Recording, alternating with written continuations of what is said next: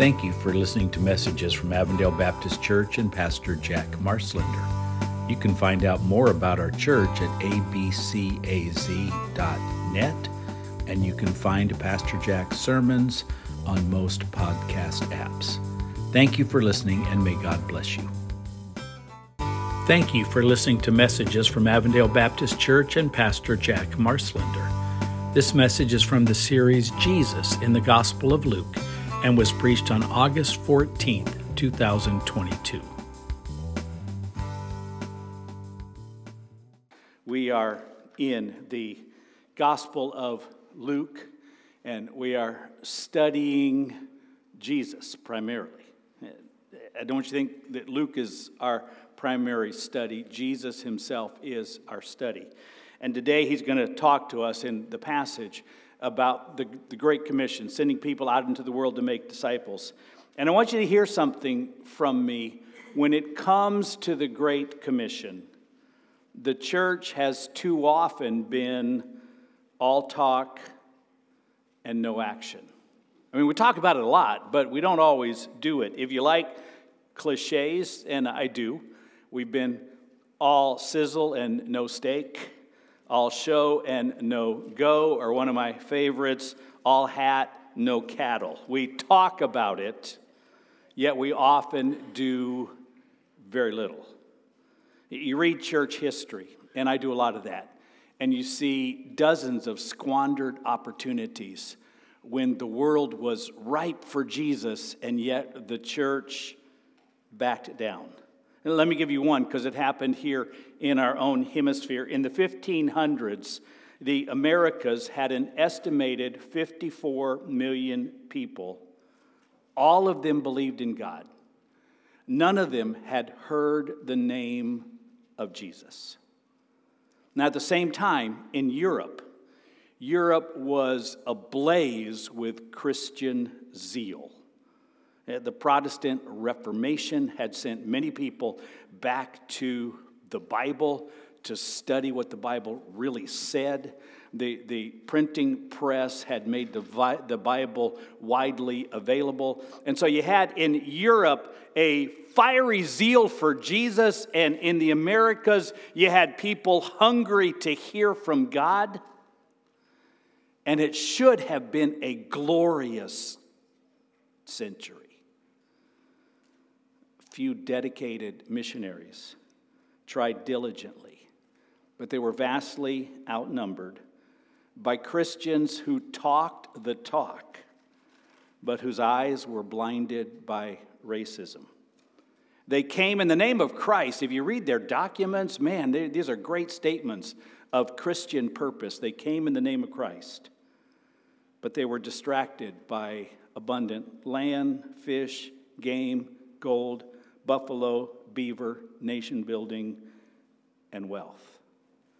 The church had one of the most glorious opportunities for an incredible harvest, and we blew it. And that has often happened in, in church history because we talk about it, but we don't often do it. Every generation has that same opportunity, by the way, to do more than talk and to take seriously the challenge of making new disciples. So far, my generation, I'm kind of at the end of the baby boomer generation, my generation has largely failed. Oh, we built large megachurches and we have amazing technology to share the gospel, and we have quality music and some top notch preachers.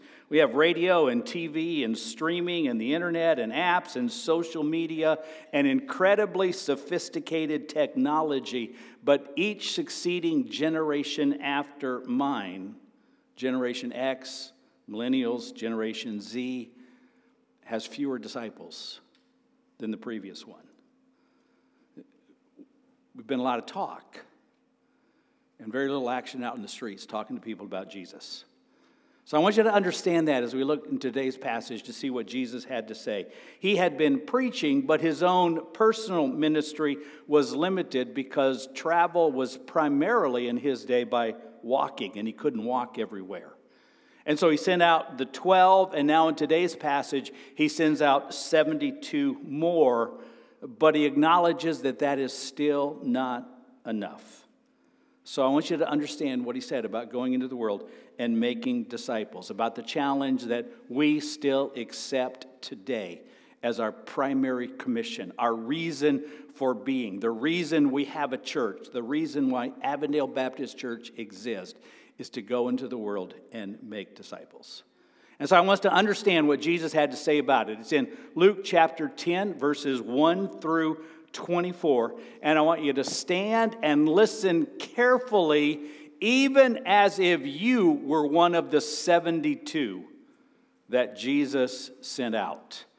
And here's how the passage reads After this, the Lord appointed 72 others and sent them two by two ahead of him to every town and place where he was about to go. He told them, The harvest is plentiful, but the workers are few. Ask the Lord of the harvest, therefore, to send out workers into his harvest field. Go, I am sending you out like lambs among wolves. Do not take a purse or bag or sandals, and do not greet anyone on the road. When you enter a house, first say, Peace to this house. If someone who promotes peace is there, your peace will rest on them. If not, it will return to you. Stay there, eating and drinking whatever they give you, for the worker deserves his wages. Do not move around from house to house. When you enter a town and are welcomed, eat what is offered to you, heal the sick who are there, and tell them the kingdom of God has come near to you. But when you enter a town and are not welcomed, go into its streets and say, Even the dust of your town we wipe from our feet, as a warning to you. Yet be sure of this the kingdom of God has come near. I tell you, it will be more bearable on that day for Sodom than for that town. Woe to you, Chorazin! Woe to you, Bethsaida! For the miracles that were performed in you had been performed in Tyre and Sidon, they would have repented long ago, sitting in sackcloth and ashes. But it will be more bearable for Tyre and Sidon at the judgment than for you. And you, Capernaum, will you be lifted to the heavens? No, you will go down to Hades. Whoever listens to you listens to me. Whoever rejects you rejects me. But whoever rejects me rejects him who sent me. The 72 returned with joy and said, Lord, even the demons submit to us in your name. He replied, I saw Satan fall like lightning from heaven. I have given you authority to trample on snakes and scorpions and to overcome all the power of the enemy. Nothing will harm you. However, do not rejoice that the spirits submit to you, but rejoice that your names are written in heaven. At that time, Jesus, full of joy through the Holy Spirit, said, Lord, I praise you, Father, Lord of heaven and earth because you have hidden these things from the wise and learned and revealed them to little children. Yes, Father, for this is what you were pleased to do. All things have been committed to me by my Father. No one knows who the Son is except the Father, and no one knows who the Father is except the Son and those to whom the Son chooses to reveal him. Then he turned to his disciples and said privately, Blessed are the eyes that see what you see. For I tell you that many prophets and kings wanted to see what you see, but did not see it, and to hear what you hear, but did not hear it. You may be seated. And I really want you to understand this passage and know what it means. Jesus' time on earth was nearly over. Uh, the, the previous passage said he had resolutely set his eyes on going to Jerusalem and he was going to turn his ministry over to his disciples. He had been training them. But he recognized that the disciples were not enough. And now Jesus sends out 72 to testify about him and do work in his name. That was not enough. And that expansion is still continuing today. He went from 1 to 12 to 72, and it's just possible that he's looking for 400 or so out of Avondale Baptist Church to go out and do his work. So I want you to think about it as if you're one of the 72, or at least one of the 400 today that Jesus is sending out into the world. So let's break it down. And he started by defining the problem. And here's what he said this is the problem. He says, Not enough workers for the harvest. The harvest is plentiful, the workers are few. And by the way, that has not changed at all today. Even today, there is more work to be done for Christ than there are workers to do it. Even with the 12 and with the 72, there were towns and villages in Judea and Samaria and Galilee and across the Jordan River and surrounding areas that never saw Jesus or one of the disciples or one of the 72. He says, This is the problem, and it's always been the problem in church life. For 2,000 plus years, it's been the problem. Not enough workers for the harvest. The harvest is plentiful, the harvest is big, and other uh, translations and in other books of the, the Gospels is the, the, the fields are white unto harvest. Now is the time, but there's not enough workers to bring the harvest in. So I want to ask you do you see today the potential? Do you see fields white unto harvest? Do you see people who need Jesus and are ready to respond? because not everyone sees that. Not even all Christians. Jesus had to remind his disciples because they were well aware that enemies were gathering and they could have seen the enemies instead of the disciples. And that's all many people see today are the enemies and not the harvest. Many people see Muslims as enemies instead of seeing them as a great mission field. They see inner city gangs and they just want more police officers, but they don't see people who need Jesus. They see Central Americans as a threat without seeing people who are hurting and ready to respond to the gospel of Jesus. They see teenagers and assume that they're not interested. They don't see the mission field. So I want you to think about how do you see the world? Are you overwhelmed by the problems of the world? Are you excited because there's a huge mission field out there? There are people who need Jesus, and deep down in their hearts, they want Jesus, but there's not enough workers to take them. That's the problem, Jesus said, even in his day, and it's today. We got to see the world as a harvest field, and then we can become the mission workers. So that's the problem big harvest, few workers. And then, after defining the issue, big harvest, few workers, Jesus gave his followers two commands. Two simple things to do. I say simple because I don't want you to overcomplicate things. I don't want you to make following Jesus too tough. I don't want you to make it think like, man, that's way over my head. I don't understand what Jesus wants from me. And so he gave his workers two simple commands ask and go. That's his solution to the problem of not enough workers for the harvest. The harvest is plentiful, but the workers are few. Ask the Lord of the harvest, therefore, to send out workers into the harvest field and go. And those are the two big commands in the passage ask and go. I think if somehow Jesus were our ultimate church consultant, and really he is, then I think he would define the issue today in the exact same sense. The harvest is plentiful. Avondale Baptist Church. You're in a growing region of one of the nation's fastest growing metropolitan areas of your country and even in the world. You're right across the street from schools that are filled with children from broken families. You're around the corner from a high school with 1,800 plus students, most of whom do not know Jesus, and many of whom have never even heard the gospel of Jesus. The harvest is plentiful.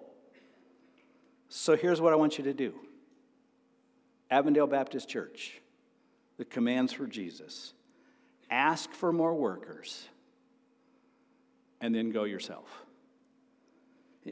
Don't overcomplicate church life. Jesus didn't and he doesn't. Pray and go. Ask God for more people to go with you and then get up and go tell people about Jesus. We often look to other solutions. I mean, if we were to bring a church consultant in here, he might say things like this Here's what you need you need a better preacher, and maybe even better musicians. Maybe need more contemporary. Maybe need better lighting. Maybe need anything other than orange carpet all over. Maybe you need chairs instead of pews. Maybe you need better video screens. Now, listen, I'm not opposed to those things. As a matter of fact, I am working on some solutions to those things. But none of it will matter a bit if we don't pray and go.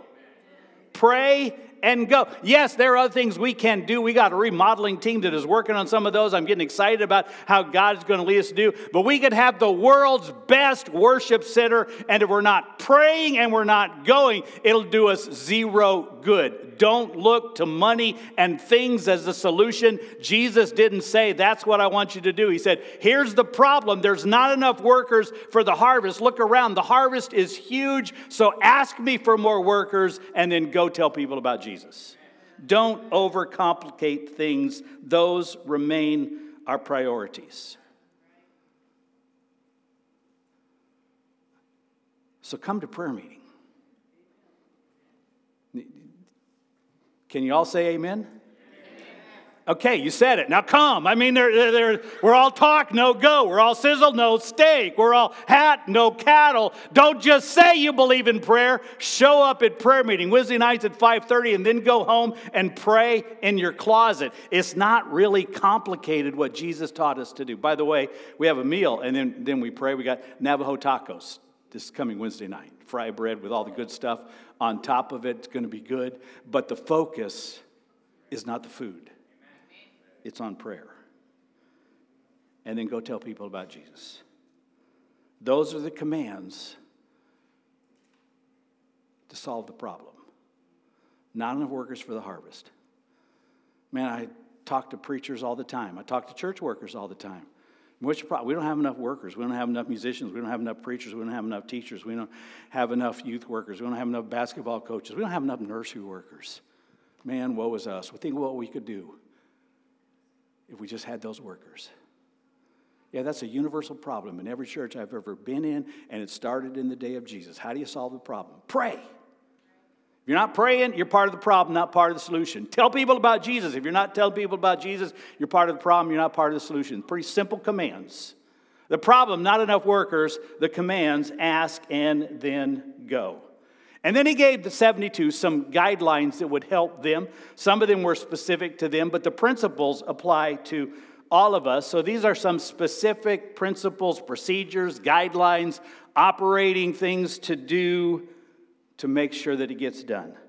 And the first thing Jesus said is listen, it won't be easy. You're a lamb, a lamb among wolves by virtue of being a lamb, you're going to have enemies. Lambs are essentially defenseless, they attract predators, and only the shepherd can save them. So Jesus told us ahead of time look, you're going to have enemies. If you stand up for good, evil will attack. If you stand up for Jesus, then Satan will attack because Satan knows Jesus is his only real enemy. So, so don't expect it to be easy.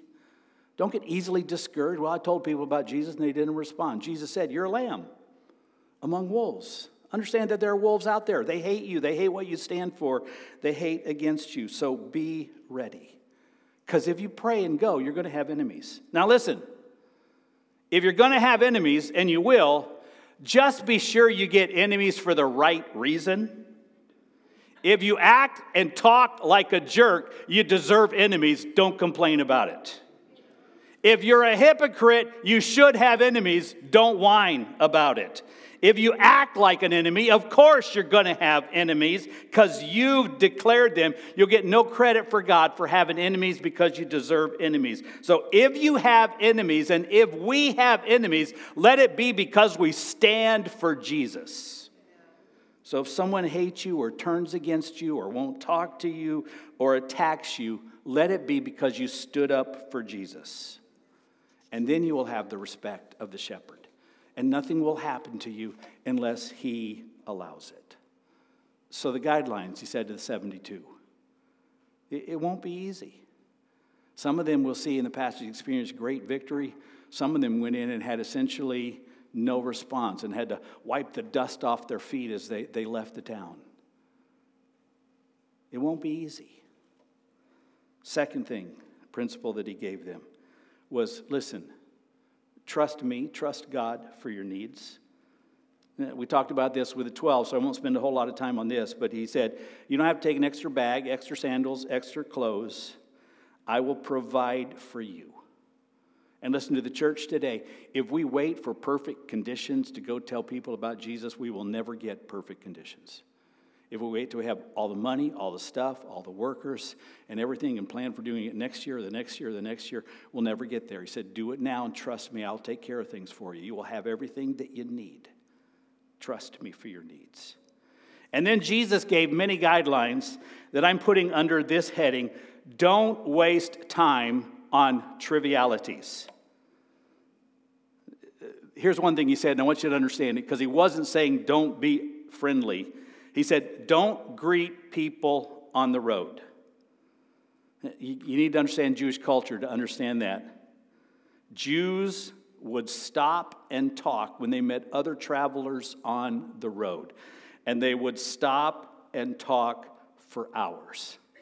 You know people like that. I know people like that. And they would ta- stop and they would talk about directions. Remember, there were no maps and road conditions and politics and weather and why the Capernaum Raiders would beat the Jerusalem Cowboys in the Super Bowl. And they would talk for hours. Jesus' point was pretty simple. Listen, don't waste time on trivial conversation. You got a job to do. I send you to the town, go to the town and preach Jesus.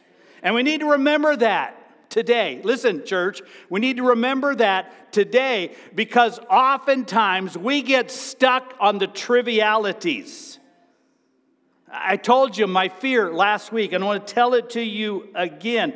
I am afraid that someday people standing before judgment, they will say, I know what the church thinks about abortion, and I know what the church thinks about Trump, and I know what the church thinks about Biden, and I know what the church thinks about the Second Amendment, and I know what the church thinks about the border, and I know what the church thinks about the economy, but they never really told me what they believe about Jesus. And compared to preaching Jesus, everything else is secondary.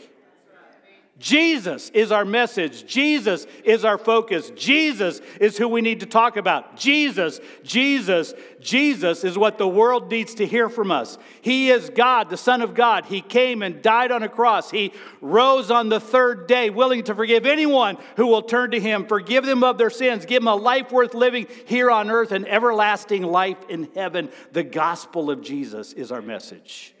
I'm not opposed to talking about other things, but let's make sure don't stop on the road talking to everybody about everything else. Go preach Jesus.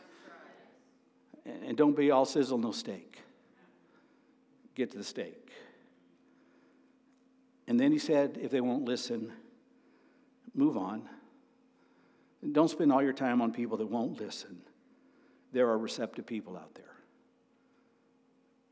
Tell them he wasn't giving up on people, but he was saying, listen, don't just tell three people, expand. There are others. If Americans won't listen, go to Mexico. If Mexico won't listen, go to Guatemala. If they won't listen, go to Estonia. One of my sons went to Estonia and told people about Jesus a couple of weeks ago. Go and find people who will listen. Don't waste time on trivialities, Jesus taught. There are receptive people out there. There are still receptive people out there. And we often get discouraged. But Jesus said, listen, Trust me. Pray and go. Pray and go. Pray and go. It's not complicated. And then there are some eternal truths, enduring truths in this passage that apply to all of us. And I want you to listen to these things because these are principles that Jesus taught in the sending that are still true today. Here's the first enduring truth that I want you to get Jesus taught that to whom much is given, much is expected.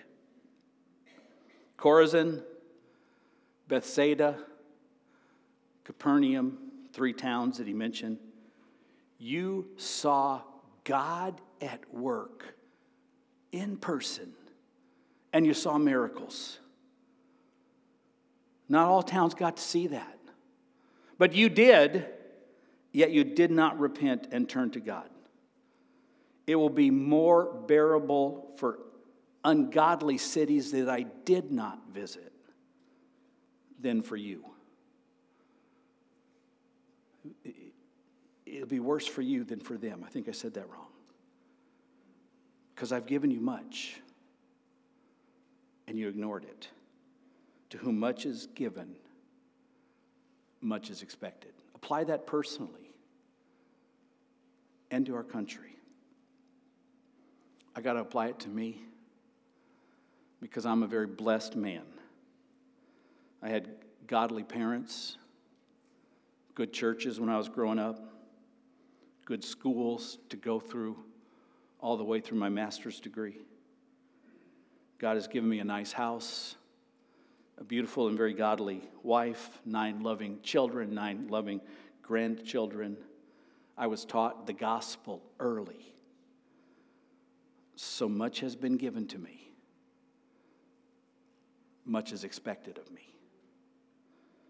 Our country has quite possibly, despite our sins and our problems, our country has quite possibly been the most blessed nation in the history of earth.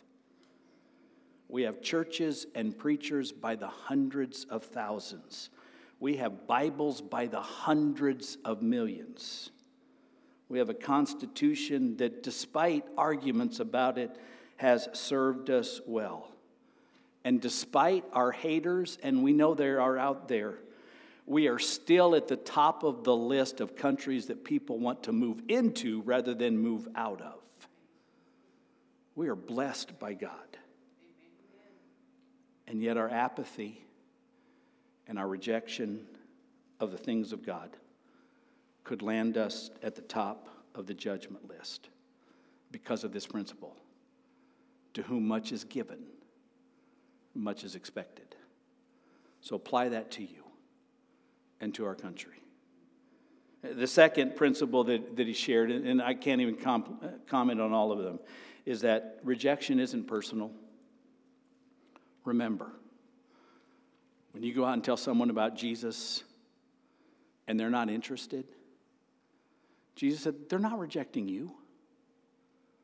Don't take it personally. Don't get discouraged. Don't get disappointed. They're rejecting Jesus. And through Jesus, they're rejecting God. One of the things I had to get used to is, is a pastor. Yeah, like most people, I kind of like it when people like me. And when I share an opinion, I kind of like it when people agree with me. But having a church staff like we do, I never get that. But, but, but you know, I, I kind of like it when people uh, uh, agree with me. When I tell them about Jesus, I want them to say, Yes, Lord. But I had to learn they're not rejecting me. I'm just a spokesperson.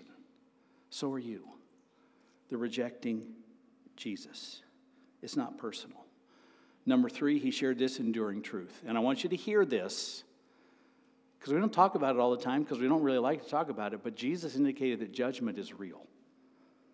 You've often heard me preach that we are not to judge others, but that does not mean that God does not judge. He does.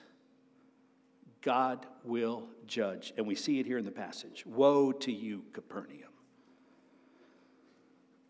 That, that was kind of Jesus' home base during his ministry. Many of his disciples came from that town. He spent more time in that town probably than any other. You should have repented, and yet you didn't. And so on the day of judgment, woe unto you. Listen, I live my life with an understanding that I want you to live your life by. Someday I will stand before God, and He will be my only judge. My political party will not matter. My friends can't help me, they'll be in the same judgment I am. No lawyer except for Jesus will speak on my behalf. I will stand before God, and so will you. So, so you live your life with that understanding. God's watching, God's going to judge. Yes, my sins have been forgiven. Thank you, God, for that.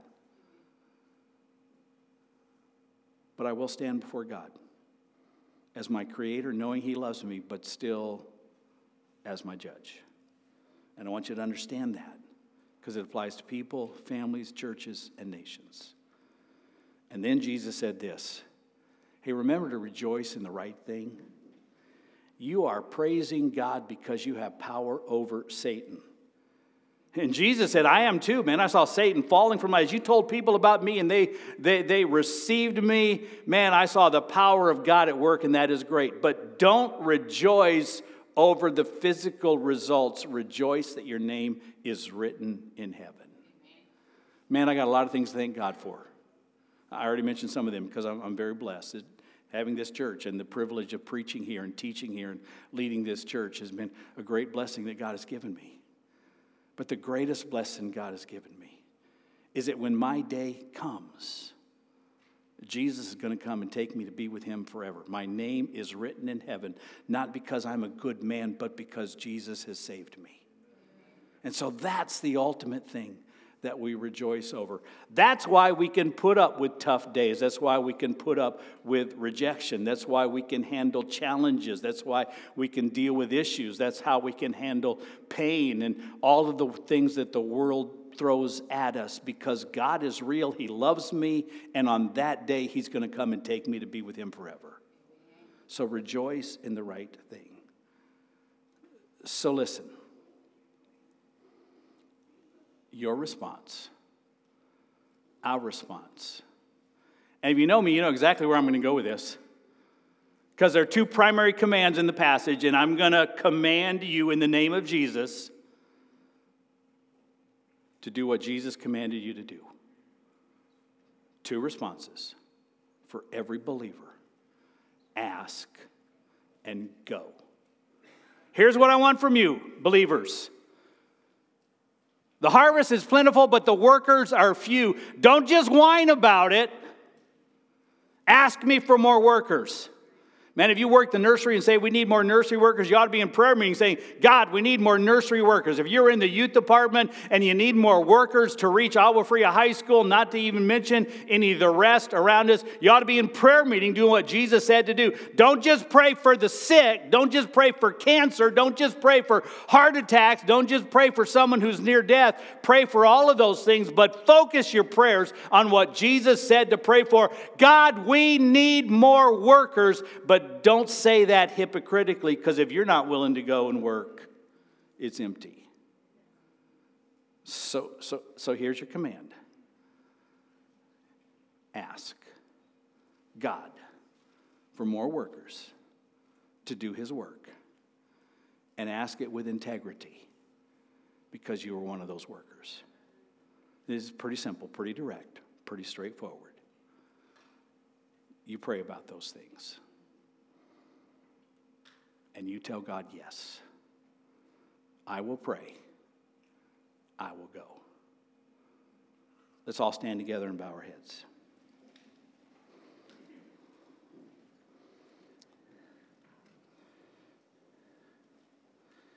When all is said and done, God, let these two things be at the heart of who we are as church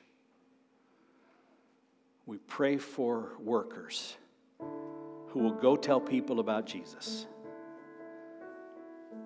And we tell people about Jesus. There's a thousand things to think about in church life. Don't allow us to forget the two important commands ask and go. pray, and preach. Ask for my help, and then go in my name. Let that be true of us.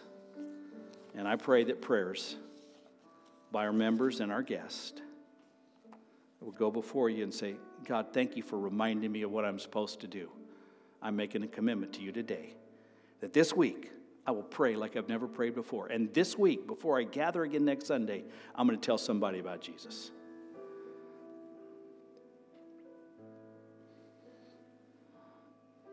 You keep praying, and if you're ready to make a decision, we want to make it easy for you. You want to join our church, there are people here who would be honored to pray with you and talk you through that. You're ready to be baptized, let us know, and we will arrange a time to talk to you and schedule that. But especially if you've heard the gospel of Jesus, that He's real, that He loves you, that He died for you, that He's calling you to believe in Him, and He wants to forgive your sins and give you a life worth living and life in heaven. And if you're ready for that, man, we want to help you take those steps. So there are people here who will help you. You can let us know on a connection card because we preach Jesus and we want to help you follow Jesus. So if God leads, you come.